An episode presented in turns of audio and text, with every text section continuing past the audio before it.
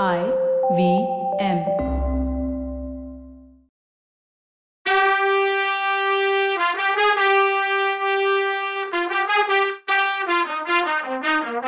வணக்கங்க. நான் கவிதா பேசுறேன். வெல்கம் டு கதை பாட்காஸ்டின் பொன்னியின் செல்வன் இது எபிசோட் நம்பர் நூத்தி எண்பத்தி எட்டு. உங்களை விட்டுட்டு இளையராணி எப்படி போவாங்கன்னான்னு சொன்ன சின்னவரை பார்த்து பெரியவர் அது போகட்டும். நீங்க இந்த இடத்துக்கு எப்படி வந்தீங்க? கண்டுபிடிச்சுன்னு கேட்டார். திருப்புறம்பியம் பள்ளிப்படைக்கு பக்கத்துல நாங்க தங்கி இருந்தோம் கந்தமாறன் கொள்ளிடக்கரையோரமா காவலுக்கு நின்றுட்டு இருந்தான் அங்க சேந்தன் அமுதன் படகுல ஏற போறத பார்த்து அவனை புடிச்சிட்டு வந்தான். வந்தியத்தேவன் தப்பிச்சு போறதுக்கு உதவி பண்ணதுக்காக சேந்தன் அமுதனை ஏற்கனவே நான் புடிச்சு உள்ள போட்டது உங்களுக்கு ஞாபகம் இருக்கா? அவன் மேல கந்தமாறனுக்கு ஏற்கனவே கோவம். இப்பவும் ஏதோ ஒற்றன் வேலையை பாக்குறானோன்னு அவனுக்கு சந்தேகம். அவன்கிட்ட விசாரிச்சப்போ அவன் மாமன் பொண்ணு பூங்குழலி யாரோ கொலகாரனை துரத்திக்கிட்டு தனியா போனதை கேள்விப்பட்டு இவன் அவளை தேடிக்கிட்டு வந்தானான் இவனை அவ கூட வரக்கூடாதுன்னு சொல்லிட்டு போயிட்டாளாம்.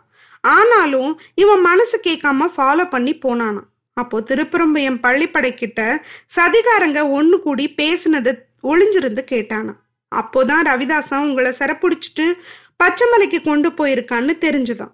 பூங்குழலியும் நம்பியும் பச்சைமலைக்கு போறதை தெரிஞ்சுக்கிட்டு அவங்களுக்கு தெரியாம ஃபாலோ பண்ண ட்ரை பண்ணானா இதையெல்லாம் அவன் எங்க கிட்ட சொன்னதும் நானும் கந்தமாறனும் ஐம்பது வீரங்களை அழைச்சிக்கிட்டு கிளம்பணும் சேந்தன் நம்புதனும் வர்றேன்னு சொன்னான். சரின்னு சொல்லி குதிரை மேல கட்டி போட்டு கொண்டு வந்தோம். வந்தது நல்லதா போச்சு. உங்களை கண்டுபிடிச்சிட்டோம். இனி என்ன கவலை? அண்ணா உடனே கிளம்பலாம். உங்களுக்கு கொஞ்சம் கூட சிரமம் இல்லாம ஆளுங்களை வச்சு தூக்கிட்டு போக ஏற்பாடு பண்றேன். இதுக்குள்ள திருப்புறம்பயத்துக்கு பெரிய படையே வந்திருக்கும். தஞ்சாவூர் கோட்டைய ஒரு ஜாம நேரத்துல திரும்பவும் புடிச்சிடலான்னு சொன்னாரு வில்லன் சின்ன தம்பி. ஆமா தஞ்சாவூருக்கு போக வேண்டியதான்னு சொல்லிக்கிட்டு பெரிய பழுவேட்டரையர் எந்திரிச்சு நின்னாரு. நந்தினி உட்கார்ந்திருந்த இடத்துக்கு நடந்தார். அவ்வளவு நேரமும் ஒரு பாறையில உட்காந்து அழுதுட்டு இருந்த நந்தினி பெரியவர் தொண்டையை காணிச்ச கர்ஜனையை கேட்டதும் திடீர்னு எந்திரிச்சு நின்னா. வெறி பிடிச்சவ மாதிரி சுத்தி முத்தி பார்த்தா. அவளுக்கு ரொம்ப பக்கத்துல நின்ன நம்பி நந்தினி இப்பயாவது ஒன்னு சொல்லு உன்னோட வர்றேன்னு சொல்லு. இந்த நாட்டை விட்டு வடநாட்டுக்கு போயிடலாம். பிருந்தாவனம் வடமதுரை அயோத்தி காசி ஹரித்வாரம் ரிஷிகேஷம்னு கஷேத்திரங்களுக்கெல்லாம் போவோம். ஸ்ரீமன் நாராயண நாமத்தை சொல்லிக்கிட்டு ஆழ்வார் பாசுரத்தை பாடிக்கிட்டு சந்தோஷமா இருப்போம். நான் என் அரசாங்க வேலையை விட்டுட்டு உன் கூட வர்றதுக்கு ரெடியா இருக்கேன்னு சொன்னான். இந்த நிலைமையிலையும் அவளை காப்பாத்த துடிக்கிறான். என்ன ஒரு நல்ல அண்ணல நம்பி. அப்போ நந்தினி திருமலை உனக்கு நான் எவ்வளோ துரோகம் பண்ணியும் நீ என்கிட்ட வச்சிருக்க பாசம் மாறவே இல்லை. உனக்கு நீ வணங்குற கடவுள் எல்லாத்தையும் கொடுப்பார்னு சொன்னான். அதே நேரத்துல பூங்குழலி சேர்ந்து அமுத கிட்ட அமுதா இளையராணிய பாரு. என் அத்தைய பாக்குற மாதிரியே இருக்குல்ல? அப்படின்னா. ஆமா. தலையை விரிச்சு போட்டா அப்படியே உன் அத்தை தான்னா அவன் இனிமே என் அத்தை இவதான் என் அத்தை கிட்ட வச்ச பாசம் எல்லாம் நான் பழுவூர் இளையராணி கிட்ட வைப்பேன்னு சொன்னா பூங்குழலி. என்னையும் கொஞ்சம் சேர்த்துக்கோன்னு சொன்னா அமுத. பெரிய பழுவேட்டரையர் இதுக்குள்ள நந்தினி கிட்ட வந்து நின்னார். அவ அவர் காலில் விழுந்து கும்பிட்டார் அவர் காலத்தொட்டு கண்ணில் ஒத்திக்கிட்டா எந்திரிச்சு பெரியவரை ஒரு தடவை பார்த்தா. சட்டுன்னு திரும்பினா. கொஞ்சம் தூரத்துல சின்னவர் கொண்டு வந்திருந்த குதிரைங்க கண்ணில் பட்டுச்சு. கடகடன்னு குதிரைங்க கிட்ட ஓடுனா. முன்னால நின்ன ஒரு குதிரை மேல தாவி ஏறுனா. குதிரையோட கடிவாளத்தை பிடிச்சு ஒரு தட்டு தட்டுனா. குதிரை பாஞ்சுக்கிட்டு போனுச்சு அவ என்ன பண்ண போறான்னு தெரியாம பாத்துக்கிட்டு நின்னவங்க திக்குன்னு ஆகி அப்படியே நின்றுட்டாங்க நம்பி சின்னவர் சேந்தனமுதன் அப்புறம் பூங்குழலி எல்லாரும் அவளை ஃபாலோ பண்ணணும்னு ஒரு அடிதான் எடுத்து வச்சாங்க. நில்லுங்கன்னு ஒரு கர்ஜனை கேட்டுச்சு பெரியவர்கிட்ட இருந்து. திரும்பவும் எல்லாரும் பிரம்ம பிடிச்சவங்க மாதிரி பெரியவரையே பார்த்துட்டு நின்னாங்க. அவர் குதிரை மேல போற நந்தினியே பார்த்துட்டு நின்னார். காத்தா பறந்து மலையடிவார திருப்பம் உள்ள குதிரையோட சேர்ந்து மறைஞ்சு போயிட்டா நந்தினி. இனிமே இந்த கதையில நந்தினிய நாம பார்க்க மாட்டோம். ஒருவேளை பல வருஷத்துக்கு அப்புறமா வேற இடத்துல வேற சூழ்நிலையில பார்ப்போமோ என்னவோ யாரு கண்டது? ஆதித்த கரிகாலரோட இறுதி ஊர்வலம் காவிரி ஓரமா தஞ்சாவூர்ல போனப்போ அந்த ஊர்வலத்துல சோழ நாட்டு மக்கள் லட்சக்கணக்கானவங்க கலந்துகிட்டாங்க. வீரர்களை உயர்வா நினைக்கிற குணம் அப்போ தமிழகத்துல நிறைய இருந்தது. இடையில கொஞ்சம் நூற்றாண்டு சோழ வம்சம் புகழ் இல்லாம இருந்தது.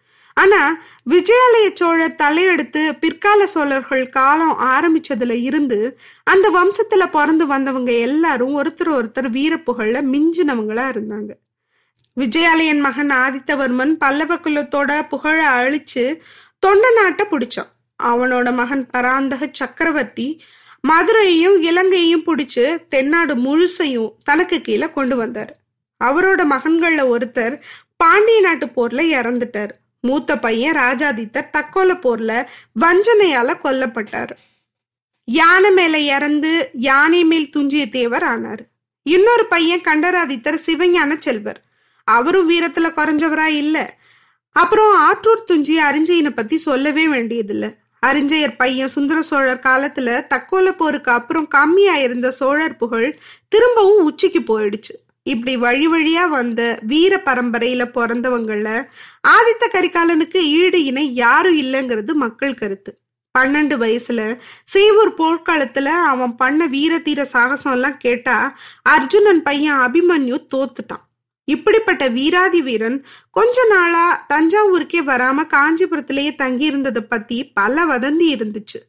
சிற்றரசர்கள் சூழ்ச்சி செஞ்சு மதுராந்தகனுக்கு பட்டம் கட்டணும்னு கரிகாலனை தஞ்சாவூர் பக்கம் வரவிடாத மாதிரி வச்சிருக்காங்கன்னு ஒரு வதந்தி. முன்னாடி வாழ்ந்த கரிகால் வளவன் வடநாட்டுக்கு படையெடுத்துட்டு போய் இமயமலை உச்சியில புலிகொடிய நாட்டினது மாதிரி ஆதித்த கரிகாலனும் செய்வேன்னு சபதம் பண்ணியிருக்கான்னு அதுக்கு பழுவேட்டரையர் அன்கோ குறுக்க நின்று தடுக்கிறாங்கன்னு இன்னொரு வதந்தி பரவி இருந்துச்சு. அதனால திடீர்னு ஒரு நாள் ஆதித்த கரிகாலர் இறந்துட்டார்னதும் சோழ நாட்டு மக்கள் உணர்ச்சி எப்படி இருக்கும்னு கேட்கணுமா என்ன? அந்த வீர புருஷனுக்கு மரியாதை பண்ண நாடே கூடி வந்தது ஆச்சரியம் ஒன்றும் இல்லைல்ல. ஊர்வலம் தஞ்சாவூருக்கு வந்தப்போ ஜனக்கூட்டம் சமுத்திரம் மாதிரி இருந்துச்சு. தஞ்சாவூர் நகர மக்களும் தென் திசைப்படை வீரர்களும் கூட்டத்தோட கூட்டமா சேர்ந்துக்கிட்டாங்க அவங்கள எல்லாம் கோட்டைக்குள்ள விட்டா நிறைய விபரீதம் நடக்கும்னு முதல் மந்திரி அனிருத்தர் சொன்னதுனால சக்கரவர்த்தியும் அவரோட குடும்பமும் கோட்டைக்கு வெளியில வந்துட்டாங்க. சுந்தர சோழரை பார்த்ததும் அந்த கூட்டத்துல பயங்கர சத்தம் வந்துச்சு. சோழ நாட்டை சுந்தர சோழர் ஆளும்போது ஹான்னு ஒரு சத்தம் கூட கேட்டதில்லைன்னு சிலாசாசனங்கள் சொல்லுது. இது ஆதித்த கரிகாலர் மரணத்துக்கு முன்னாடி உள்ளது. இன்னைக்கு ஹா ஐயோ அப்படின்னு ஆயிரக்கணக்கான சத்தம் வந்துச்சு. அபிமன்யுவை பறிகொடுத்த அர்ஜுனன் நிலைமை தான் சுந்தர சோழருக்கு இன்னைக்குன்னு தோணுச்சு மக்களுக்கு. ஆனா அபிமன்யு எதிரிங்களுக்கு நடுவுல தனியா நின்னு அசகாய சூரத்தனம் பண்ணி உயிரை விட்டான். இங்க ஆதித்தன் மதுராந்தகனோட மண்ணாசையிலையும் சிற்றரசர்களோட அதிகார வெறினாலையும் சூழ்ச்சியில மாட்டி செத்துருக்காரு. இப்படி மக்கள் நினைக்கும் போது அது ஆமான்னு சொல்ற மாதிரி விஷயங்கள் வெளியில நடந்துச்சு. ஆதித்த கரிகாலர் சடலம் கோட்டைக்கு வெளியில எல்லாரும் பாக்குற மாதிரி வைக்கப்பட்டிருந்துச்சு. எல்லாரும் வந்து பார்த்துட்டு கண்ணீர் விட்டாங்க. ஆனா மதுராந்தகன் மட்டும் வரல. பழுவேட்டரையர்களும் வரல. பழுவேட்டரையர்கள் அவங்க நண்பர்களோட சேர்ந்து பட திரட்டிட்டு இருக்காங்கன்னு வதந்தி பரவ ஆரம்பிச்சிருந்தது. அதனால ஆதித்த கரிகாலருக்கு வீர மரணத்துக்கு உண்டான முறையில ஈமச்சடங்குகள் நடந்து முடிஞ்சு சக்கரவர்த்தி குடும்பம் எல்லாம் கோட்டைக்குள்ள போன பின்னாடியும் ஜனக்கூட்டம் கலையல. மதுராந்தகன் வீழ்க பழுவேட்டரையர்கள் வீழ்கன்னு கோஷம் அடங்கல. நேரம் ஆக ஆக இந்த கோஷங்கள் பெருசாச்சு. திடீர்னு ஜனக்கூட்டத்துல கொஞ்சம் பேர் கோட்டை கதவை இடிச்சு திறந்துக்கிட்டு கோட்டைக்குள்ள போனாங்க. முதல்ல போனது என்னவோ பழுவேட்டரையர்களோட மாளிகைக்கு தான். அரண்மனைக்கு வெளியில நின்று பழுவேட்டரையர்கள் வீழ்கன்னு சத்தம் போட்டாங்க. முதல் மந்திரி அனிருத்தர் கட்டளையிட்டதும் வேளக்கார படம் வந்து ஜனங்களை களைஞ்சு போக சொன்னாங்க. இதுக்கிடையில மதுராந்தகன் அனிருத்தர் வீட்டில் ஒளிஞ்சிட்டு இருக்கான்னு ஒரு வதந்தி பரவிச்சு. ஜனங்க உடனே அனிருத்தர் வீட்டுக்கு போயிட்டாங்க. எங்க அந்த கோழ மதுராந்தகன் வெளியில வர சொல்லுங்கன்னு கத்துனாங்க. அப்போ நிஜமாவே மதுராந்தகன் அங்கதான் இருந்தான். வெளியில ஜனங்க போட்ட சத்தத்தை கேட்டு நடு நடுங்கி போயிருந்தான். முதல் மந்திரி என்னை எப்படியாவது கோட்டைக்கு வெளியில அனுப்பிடுங்க சுரங்க வழியா அனுப்பிடுங்க.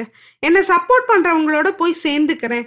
நீங்க இந்த உதவியை எனக்கு செஞ்சா நான் சிம்மாசனம் ஏறும்போது உங்களையே முதல் மந்திரியா வச்சுக்கிறேன்னு சொன்னா அனிருத்தரை பார்த்து. அதுக்கு முதல் மந்திரி ஐயா சிம்மாசனம் ஏறத பத்தி ஏன் இப்ப பேசணும்? இன்னும் சுந்தர சோழ சக்கரவர்த்தி உயிரோடு தானே இருக்காருன்னு சொன்னார். சுந்தர சோழர் தன்னோட பையனுக்கு ஈமச்சடங்கு பண்ணிட்டு வரும்போது அவர் முகத்தை பார்த்தீங்கள்ல நான் மச்சு மேடையிலேருந்து கவனிச்சுட்டு தான் இருந்தேன். இனி ரொம்ப நாள்லாம் அவர் உயிரோட இருக்க மாட்டாரு. அருள்மொழியாவது நானாவது சிம்மாசனத்துல உட்காந்து நாட்டை ஆளத்தானே வேணும். சுந்தர சோழர் எனக்கு பட்டம் கட்டணும்னு தான் ஆசைப்படுறாரு. நீங்களும் அம்மாவும் ஏன் குறுக்க நிற்கிறீங்கன்னு அவன் கேட்டான். இளவரசே உங்க அம்மா குறுக்க நிற்கிறாங்கன்னா அதுக்கு காரணம் இல்லாம இருக்குமா? அதை கேட்டீங்களா? இந்த வீட்டை சுத்தி மக்கள் போடுற சத்தத்தை கேட்டீங்களா? சுந்தர சோழர் ஆசைப்பட்டா போதுமா? நாட்டு மக்கள் ஆசைப்பட வேணாமான்னு சொல்லிட்டு என்னது இதுன்னு தெருவுல எட்டி பார்த்தாரு. மதுராந்தகன் வீழ்கன்னு சத்தத்துக்கு பதிலா அருள்மொழிவர்மன் வாழ்க பொன்னியின் செல்வன் வாழ்க ஈழங்கொண்ட வீராதி வீரர் வாழ்கன்னு கோஷம் வந்துட்டு இருந்துச்சு அப்போ அங்க கம்பீரமா குதிரை மேல ஏறி அருள்மொழிவர்மர் வந்துட்டு இருந்தாரு அவர் பின்னாடி ஜனங்க எல்லாரும் போயிட்டு இருந்தாங்க கொஞ்ச நேரத்துல ஜனங்க ஒருத்தர் கூட அனிருத்தர் வீட்டு முன்னாடி இல்லை. காலியா இருந்துச்சு. அனிருத்தருக்கு பக்கத்துல இருந்து மதுராந்தகனும் இதை பார்த்துட்டு இருந்தான். அவன் கண்ணு பொறாமையில பொசுங்குனுச்சு. செவந்து போச்சு. இந்த பையன்கிட்ட அப்படி என்னதான் இருக்கோ தெரியலையேன்னு அவனுக்குள்ளேயே பொறுமணும் அப்போ அனிருத்தர் அவனை பார்த்து இளவரசே இலங்கை ஊமராணிய கொன்னவனை பின்தொடர்ந்து சின்ன பழுவேட்டரையர் ஓடினப்போ நீங்க அந்த சுரங்க பாதையில இருந்தீங்களே ஏன்? எப்படின்னு கேட்டார். அதுக்கு மதுராந்தகன் பொன்னியின் செல்வன் ஞானப்பாகன் வேஷத்துல அரண்மனைக்கு வந்தப்புறம் எனக்கு ஒரு மாதிரி ஆயிடுச்சு. நானும் அவனும் ஒரே நேரத்துல கோட்டைக்குள்ள இருக்கக்கூடாதுன்னு தோணிடுச்சு. பழுவேட்டரையர் எனக்கு சுரங்கப்பாதை வழியை ஏற்கனவே காட்டி கொடுத்திருந்தாரு. அது வழியா போயிடலாமான்னு யோசிச்சுட்டு இருக்கும்போது அரண்மனை தோட்டத்துல நடந்துட்டு இருந்தேன். அப்போ ஒருத்தன் சுரங்கப்பாதை வழியா என்கிட்ட வந்தான். அவன் என்கிட்ட வந்து இளவரசன் உங்களை பார்க்க தான் வந்தேன். பெரிய பழுவேட்டரையரும் கந்தமாறனும் உங்களை உடனே கூட்டிட்டு வர சொல்லி என்னை அனுப்புனாங்க. உங்க பட்ட உரிமையை ஆதரிச்சு நிக்க பெரிய படைங்க தயாரா இருக்குன்னு சொன்னான். அவனை பார்த்தா எனக்கு பெருசா ஒன்றும் நம்பிக்கை வரல. கொஞ்சம் சந்தேகமும் வந்துச்சு. பெரிய படை தயாரா இருந்தா நான் ஏன் வெளியில வரணும்? அவங்களே இங்க வந்து கொடும்பாளூர் படைய தோக்கடிச்சிட்டு என்ன சிம்மாசனத்துல ஏத்தி வைக்கட்டுமேன்னு சொன்னேன். அதுக்கு அவன் இளவரசே அது மட்டும் இல்லை உங்க பிறப்பை பத்தி ஒரு பயங்கரமான மர்மம். அதாவது ரகசியம் இருக்கு. அதை வேற யாரும் உங்களுக்கு சொல்ல மாட்டாங்க. நான் மட்டும்தான் சொல்ல முடியும்னு சொன்னான் அப்படின்னா மதுராந்தகன். இவர் பிறப்புலையும் ஒரு ரகசியமா? எப்பா இப்பவே கண்ணை கட்டுதில்ல? அடுத்த எபிசோட்ல என்ன நடக்குதுன்னு பார்க்கலாம். அது வரைக்கும் நன்றி வணக்கம்.